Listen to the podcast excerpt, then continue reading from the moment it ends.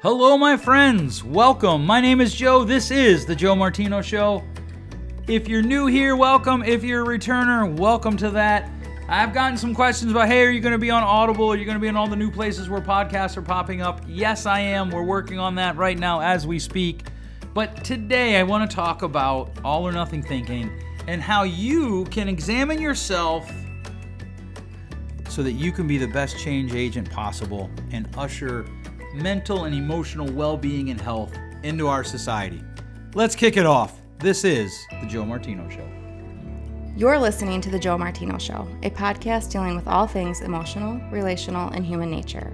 Joe is a licensed counselor in the state of Michigan, specializing in relationship therapy. He is also the author of the book, The Emotionally Secure Couple. All advice offered in this episode is offered for entertainment and educational purposes only. Enjoy the show. All right. Welcome, my friends. I'd like to talk to you today about something I'm hearing a lot about. But before we do that, I want to take a moment and I want to recognize that we are almost through 2020. Uh, what a year it has been. The pandemic, we've got elections coming up. When this podcast drops, I think it'll be exactly two weeks to the election, like 13 days. Uh, Christmas is coming, Thanksgiving is coming. I'm getting a lot of emails about, hey, what do we do with family that we don't like? I, have talked about this in the past. Uh, my wife and I talk about it a lot. A lot. I don't know where we where it's written that we have to like everyone or that we have to get along with everyone. I do know where it's written that we should be kind to everyone, uh, that we should treat everyone with respect. And, and I think we've got those a little twisted. We've got nice and kind twisted. One of the things that I love about the English language is that it is so robust. There are so many words. There are so many words that could mean multiple things, and it's a beautiful language, in my opinion. And yet, one of the things that happens is we tend to blend words. We tend to get words that have different meanings and we run them together. And so I think we get nice and kind. I think that's that's two of the words that we tend to get a little twisted. And as we roll into this holiday season, I'm getting emails uh, Facebook messages about two things upcoming family gatherings and how are we going to handle conversations? Are we going to wear masks? Are we not going to wear masks? Somebody wants to wear a mask, nobody else wants to wear a mask. And then I'm getting conversations uh, about ladies' dates or ladies' weekends away. And it appears to me to be there's a lot of drama going on uh, in female friendships. I'm not getting it from the guys. That doesn't mean it isn't happening. In fact, it probably is. They're just not emailing me about it, or probably is a little bit uh, for both for both genders. But I'm getting a lot of like, "Hey, three of my girlfriends went out and I didn't get invited, and I feel like I'm never invited. What do I do?" That type of thing. And, and this is important to me. For one, I want people to have emotional health, but for two, I believe that emotional health really comes from you know, dealing with the story in our head, dealing with the voice in our head that makes sense of everything else that we're doing. And I believe in in every in the possibility that everyone can be healthy. I believe in the possibility that everyone can have great emotional health no matter how hard their lives are. In fact, I would say that emotional health and the hardness of your life has nothing to do with each other. There is uh, numerous accounts of people with very difficult lives having fulfilling and very uh, emotionally healthy lives because they learned to deal with the narrative in their head. So, for instance, Karen wrote in, and, and, actually, it's kind of funny. She signed her email Karen, and she said, Yes, that's my real name, and no, I don't want to talk to the manager. But Karen wrote in, and essentially, her email says, Hey, uh, there is a group of five of us who have been friends uh, for a majority of time, and, and based on the email I'm gathering, that had to, had to do with like high school to however old she is now. And then there's another group of five that have have joined in this group, have moved into our community. And I don't like all of them, but I do want to be friends with the one person who sounds like she's the alpha from from the first group, and she's friends with the second five, so we have to put up with them. But here's the thing they did a retreat uh, to Gatlinburg, and I wasn't invited, and that hurt my feelings. I think it's because I hate all politicians. And then again, she wrote, No, really, I hate both Democrats and Republicans and prefer libertarians. And, and I have some other views on social justice. I'm trying to summarize the email, Karen.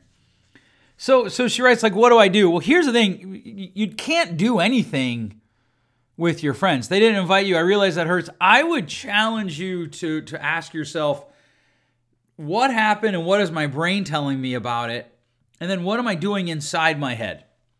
In other words, what is it that my brain is telling me to make sense of what's going on? And what do I control in this? You know, I have all sorts of questions. And one of the things that I like to do, even if it's myself, is I like to question the assumptions that lead to the place where we're at. So Karen, okay, you're hurt. Well, why are you hurt? There's there's a question. Why are you hurt? Well, they they they cut me out. Okay, well, why did they cut you out? Maybe they only had so many people and they had to make tough choices. Maybe they don't like you. I don't know. Maybe they wanted to have a political rally and they knew you wouldn't want to go. Uh, I, I don't know what the reason would be, but why why does that bother you? And then why did, did they do that? But then what specifically do you expect out of your friendship? Do you expect them to invite you every time they get the band together, so to speak? I have to be honest with you, I don't. Very rarely do I carry an expectation that I'll get invited to a party. If I do, that's nice. To be honest with you, I'm not even sure it's nice because I'm such an introvert. My wife and I are such introverts that going to a party can actually be very stressful for us. Once we're there, I'm fine. But but you know, getting ready to go. If I had my choice between Friday night with just my wife or my wife and my kids, or my wife and you know maybe two close friends, or a party, I would choose not the party almost every time. Now, we do go to a couple parties a year and it's fine. And, and the same people who invite us sometimes have parties that we're not invited to. And I think that's fine. Like, that's okay. They, I don't have an expectation that I should be invited to every party. Now, Karen, I got to tell you, you're not the only woman to write in and talk to me about this. So I'm guessing with girls, there's a little bit of a different expectation, but you really need to run out what your expectation is. Uh, for instance, I'll be really honest with you. When I talk to my wife about this, she told me point blank the idea of going away for just a weekend with girls is strange to her. It's not an expectation that she has. If she's going to go to Gatlinburg, and I don't know the only thing, the only thing I don't know, Karen, I, only, I know one Karen that lives in Tennessee, and I think you would have told me if you were her. Uh, so I don't know where you live, but your friends went to Gatlinburg. Uh, so um, you did not write me back before I made the recording of this show to tell me where you live. But wherever you live, I don't know what the culture is there. I know for my wife here, you know, like here, if you live in Tennessee, I'm going to guess Gatlinburg is like going to Traverse City here in Michigan, or maybe going to Frankenmuth in the, the, the winter months. And my wife just doesn't carry that expectation. And I'm not saying because my wife doesn't and you do that you're wrong and she's right. What I want you to do is I want you to ask yourself, why do you carry that expectation? Because what I really want to get into today is this all or nothing thinking that is permeating our conversations and I believe that is destroying emotional and mental well-being in our in our individuals, in our families, in our society. We are actually attacking mental well-being by living in all or nothing thinking. Well, they didn't invite me to this party, so they don't like me. And Karen, you didn't quite say that, but you did kind of. Right? And so See, when I get done, you might want to talk to my manager. And so when you run that out, what is the expectation that you have and why do you have it? And if they really hurt you, you can always go and be like, "Hey, I was hurt." But I really do. I want to know why why do you think that you have to be invited to all of them? There could be a gazillion reasons why you couldn't go. And you know, so Karen wrote in, uh, Teresa wrote in, a couple other women wrote in. Uh, I did have a guy write in about a fight with his wife, and it's actually very interesting because he's having an argument with his wife over how they should approach mask wearing. He doesn't want to wear one, she does. And he went to great lengths to explain to me in the email that it's not that he doesn't want to wear it in public. She wants to wear it when they hang out with family members. And I'm going to assume that it's not like, you know, when he and her together or their kids it's when they go to his families or they go to her families.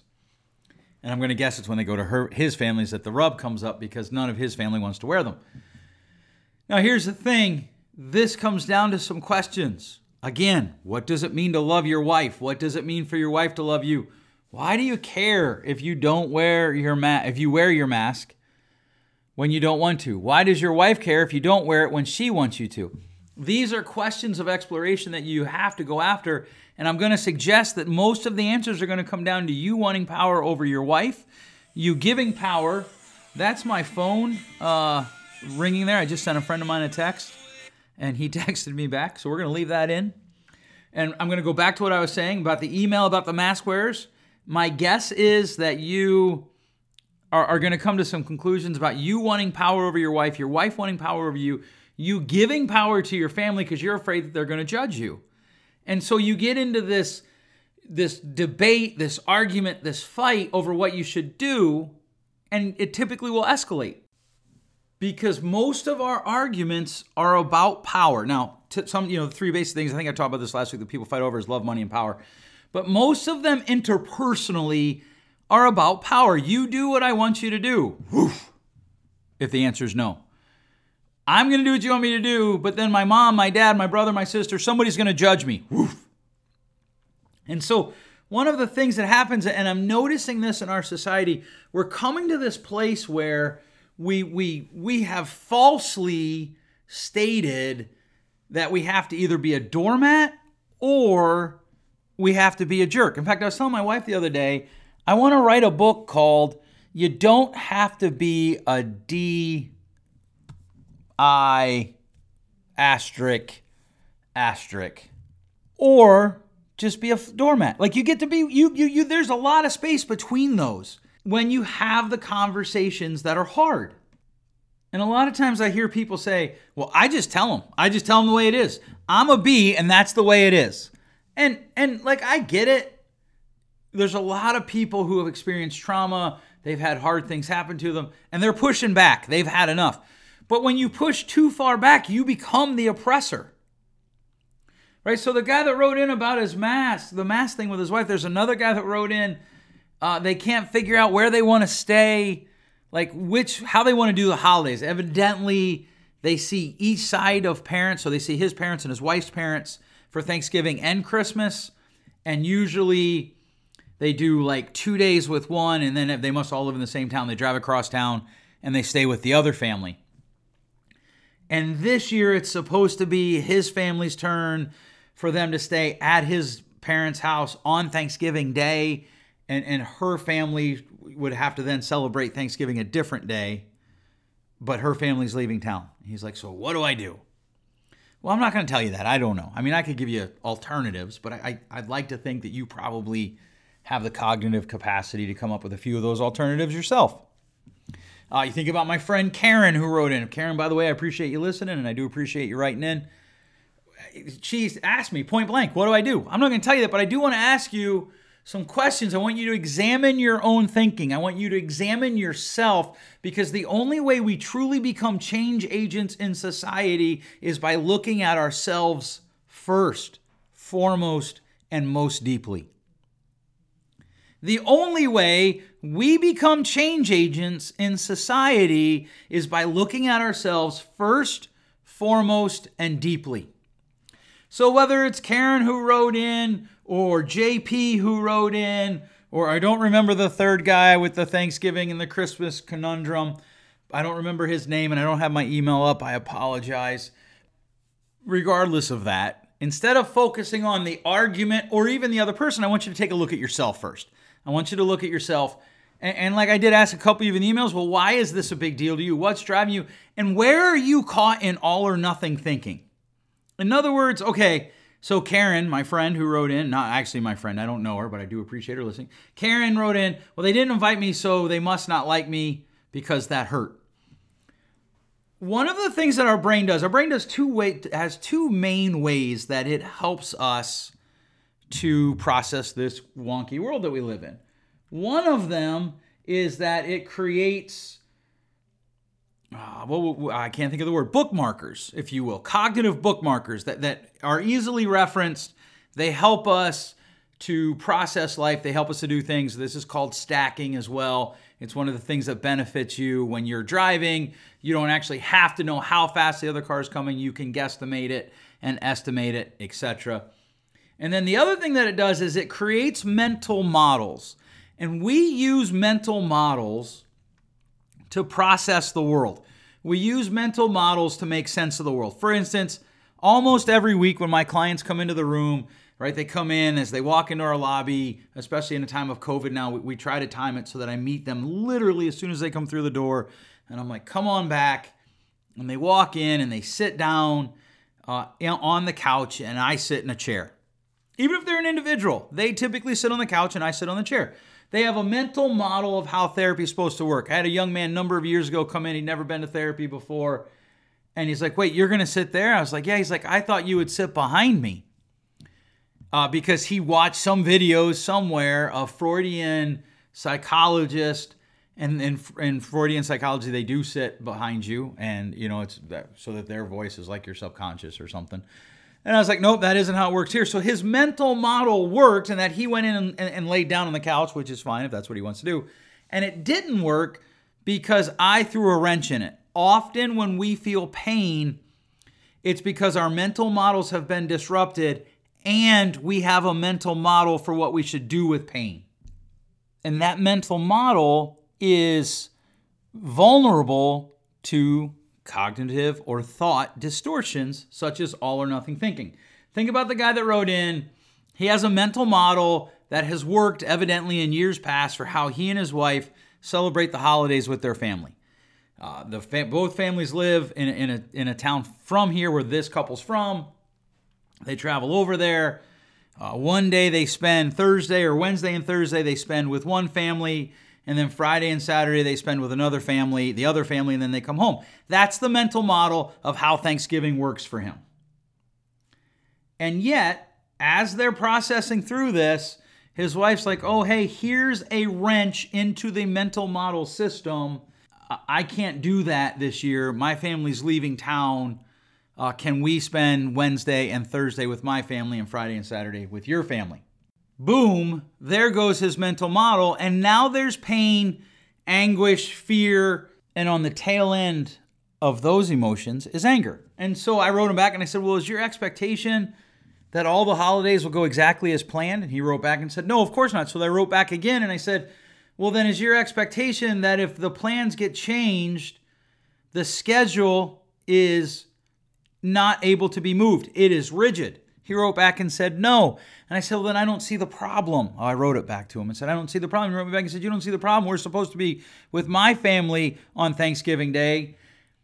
And I said, Yeah, but you just said you don't think the rigid's supposed to, the schedule's supposed to be rigid. And he wrote back and said, Yeah, but my mom wants to do it on Thanksgiving Day. And now we're to the source of the emotion. He's letting his mama down. And as a as a as a former mama's boy, former because my mom has passed, I get it. You don't want to let your mama down. But you're now caught in some cognitive distortions where you have some incongruencies in what you're saying and how you're acting. And until we had our email exchange, the only incongruencies he saw were the ones in his wife. And this is typically the source of most of our anger. So, like, you might be thinking, well, Joe, I know you're ADHD, but what did that whole book title have to do with this? Well, part of it is is I'm afraid in our society one of the reasons we're losing the ability to have conversation is because we get caught in all or nothing thinking. And, and the all or nothing thinking is, is if I don't stand up and I don't force feed my opinion to people, nobody's going to hear me. And we all want to be heard. In fact, I was teaching uh, mirroring to someone recently, and uh, one of them actually said to me, Well, how do you make sure you get heard? And I said, By making sure that you're hearing the other person. And she looked at me and, and with, with great self awareness, she's like, That won't work for me. Why wouldn't that work for her? Because she was afraid she wouldn't be hear, heard. And what we've done is, is as we're not there yet, but as we're adding our voices to, hey, a lot of people have gone through a lot of traumas and, and they've been ignored, we're going too far the other way and we're telling people, well, it's okay to be a jerk if you've been hurt. It's okay to be a jerk if you're angry. It's okay to be a jerk if you're scared. It's okay to be a jerk if you're sad. And it's not. I had a client who was like, my boss just doesn't hear me if I don't scream at her. I was like, well, maybe you could just go back and, and say that to her. Hey, I don't feel like you hear me unless you I scream at you.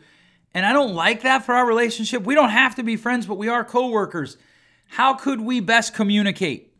I had a client that was a, uh, an electrician, and we were talking about how one of the guys at his job site who he didn't work for, but the guy was responsible for coordinating all of the different things happening at the job site. He was like, he's just mean. And so I stood up to him and I started screaming. I'm like, okay, so you're halfway home. That you stood up to him is good. Now we got to work on not screaming. Well, yeah, but he's being a jerk. Yeah, but that's irrelevant. The other person's behavior shouldn't dictate your behavior. And the whole idea behind this book that I'm going to write someday now, it's, it's in my to write queue, is you can effectively communicate without being a jerk. Now, the, the other rub in this, right, the other fly in this ointment is in our society, we've come to the place where if somebody tells us something we don't like to hear, they're being a jerk. So we've created haters. Oh, you disagree with me, you critique me, you're a hater. And we have simultaneously told everybody, you know what? Bees get ahead, jerks get ahead, a-holes get ahead. And that's just not true. In fact, there's a book that I read, and I don't remember which one it was, but ah, what was? It doesn't matter. Where he actually had empirical data to show that most of the time, the people who are mean to other people, it it falls off. Eventually, that they they report less satisfaction with their quality of life because you end up alone. So if we're going to be change agents, we have to look at ourselves and say, what's really frustrating me about this situation? And so, like the guy that wrote in, I mean, we we exchanged probably 15 emails. And, and I finally told him, I said, you know, I said, have you considered that you might just want to go to your wife and be like, yes, we can go and we can make this change? But I am bothered because I'm going to be letting my mom down. My mom really was looking forward to doing it on Thanksgiving Day. Can you say to her, I just don't like change? And so my initial response is, uh, but I'll get used to it and I'll be okay. Whatever the root there is, can you engage that way? Uh, I was driving the other day and I saw someone who my life is intersected with who wronged me. Um, and I have the proof, but because of I just don't do this, I don't talk about it. I I saw this woman, she waved, I waved, and I felt this stirring in my soul of anger. So I asked myself, why am I angry? Well, you're angry because she wronged you. She did this, fill in the blank. And I was like, yep, that's true. She did wrong me. But why am I angry? I think it's I think it's almost 2 years later now. In fact, my company is better without that person in it now. Well, because you think she's telling people lies. That's true. And like there was like this gong in my soul. So I could be a jerk, right? I could go and tell her off.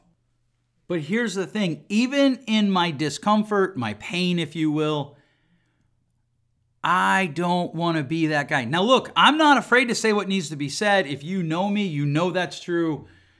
I will say what needs to be said, what I believe needs to be said based on my conscience and my understanding of the situation. And sometimes people are taken back by that. That's not the same thing as intentionally being a jerk. In fact, I called a guy just this morning, a, a friend of mine.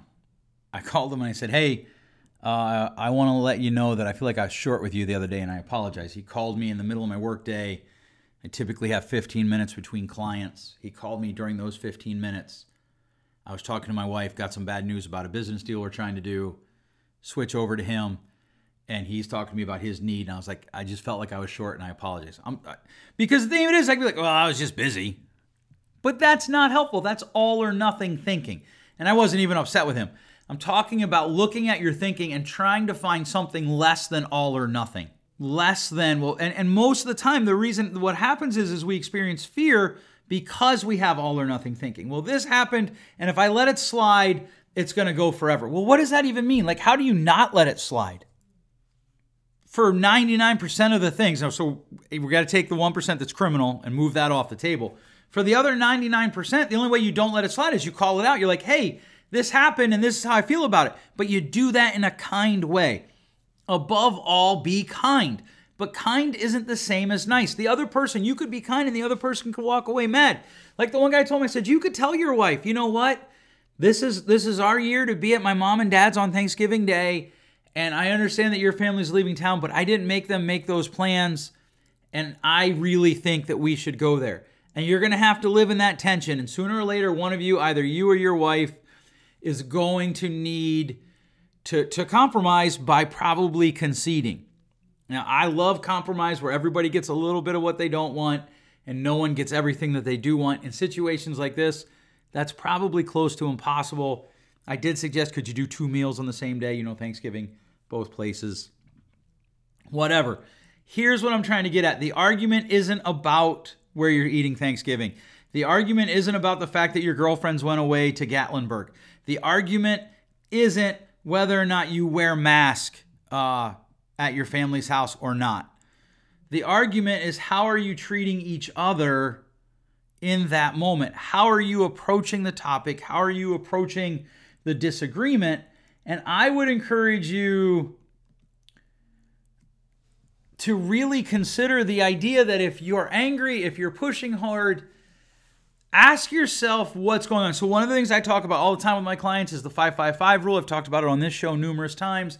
If in five days, five weeks, five months, five years, I'm standing over my wife's grave, will this thing that we're about to argue over, I'm standing over my friend Ryan or my friend John's grave, my friend Joe's grave, it, will this thing that we're about to argue over, will it matter? And if it doesn't, then it probably doesn't matter in this moment. And so then I have to ask myself questions. Why am I upset? What's the thing that's actually driving my my anger, my upsetness? Why am I digging in my heels on this? What's driving me? And am I being the kindest version of myself that I can be? You don't have to be nice, you have to be kind. And don't get it twisted. Don't get in all or nothing thinking where you're stuck arguing universals because this is the building block to good conversation. This is one of the foundational building blocks to good communication. Looking into, inward towards yourself first asking yourself what's going on with you, and then sharing that information with the person that you're involved in the conversation with in the kindest way possible. What happens is once we once we let the all or nothing animal loose, we tend to be run by our feelings. We tend to be run by our emotions completely. And we have to step back from that. We have to ask ourselves, what's the mental model that my brain is using to make sense of this situation? How does that work? What am I doing? One of the things uh, that my wife and I were just talking about the other day is how often people think that they're going to get their spouse to do something by barking at them. You're just not going to. People aren't motivated by being barked at. If you want to motivate your spouse, you want to motivate your children, double down on legitimate affirmation.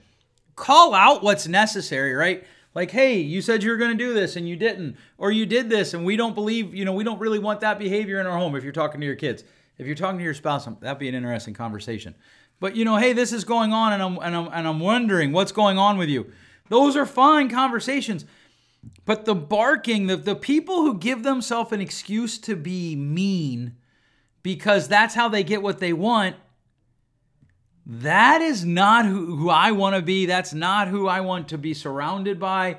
And I think if I were to get that person alone in a room, that isn't even who they want to be. And typically, what it is is we blame the other person. Well, of course, I don't want to be that person, but it's the only way I can get them to do what I want. Well, that is a terrible excuse that is rooted in all or nothing thinking. It really is. And so my question is okay, well, what happens if they don't do what you want? Well, then I don't get what I want. Oh, so you don't get the power you want. And that's where people get hung up. That's where people get they, they get stuck. And so for you, as, as you as we're we're gonna excuse me, as we're gonna wind this down, as you start to think about your conversations, as we move into fall, where we've got some big things coming up, you know, big discussions. Who's going to win the election? What does it mean if they win the election? Should we stack the Supreme Court? Should you stay on Facebook? Should you get off Facebook? Should you stay on Instagram? Should you get off Instagram? Uh, should kids have TikTok? Should kids not have TikTok? What are we doing to the? What's our response to the COVID nineteen situation? Is MLB really fixed? These are important issues for us to think about as you lean into that, you have to start by looking at yourself first and look for the cognitive distortion of all or nothing thinking. And then how you look for that, if, if you can't find it in your thinking, then look at your behaviors. And are your behaviors kind? Are you the kindest version of yourself that you can be, even if you have to call out some behavior? If you're not, there's there, there's all or nothing thinking probably somewhere. I have to put probably in there, or I'll be guilty of all or nothing thinking. See how that works? Okay, so hopefully this, if this is new to you, hopefully I've given you something to chew on. If it's not new to you, hopefully I've still given you something to chew on that will will just get you through the next few days as you ponder the final quarter of this calendar year. Uh, I do want to let you know that I do have some speaking engagements coming up. Be sure to be on my website, joemartino.com. Hit subscribe. You can also find us on facebook.com forward slash Joe Martino Counseling. And we will uh, announce the exact dates there. It's November 21st. Uh, how to, how, what do we do when we have survived the loss of someone we love in a situation that is death by suicide? how do we how do we move forward? Uh, it's going to be totally virtual, so you'll have no risk of COVID. Uh, you'll be able to watch it online in the comfort of your home. There will be an interactive time of questioning as well, questions as well. Uh, we are uh, moving forward with a lot of our plans. We're just waiting really for uh, some of these COVID situations to be resolved one way or the other so that we know how to best proceed moving forward and keep everyone safe. All right, thanks so much for listening. We'll catch you next week. Thanks for listening. If you enjoyed today's show, please share with a friend. And hey, give us that rating in your podcast store. Until next time, change possible.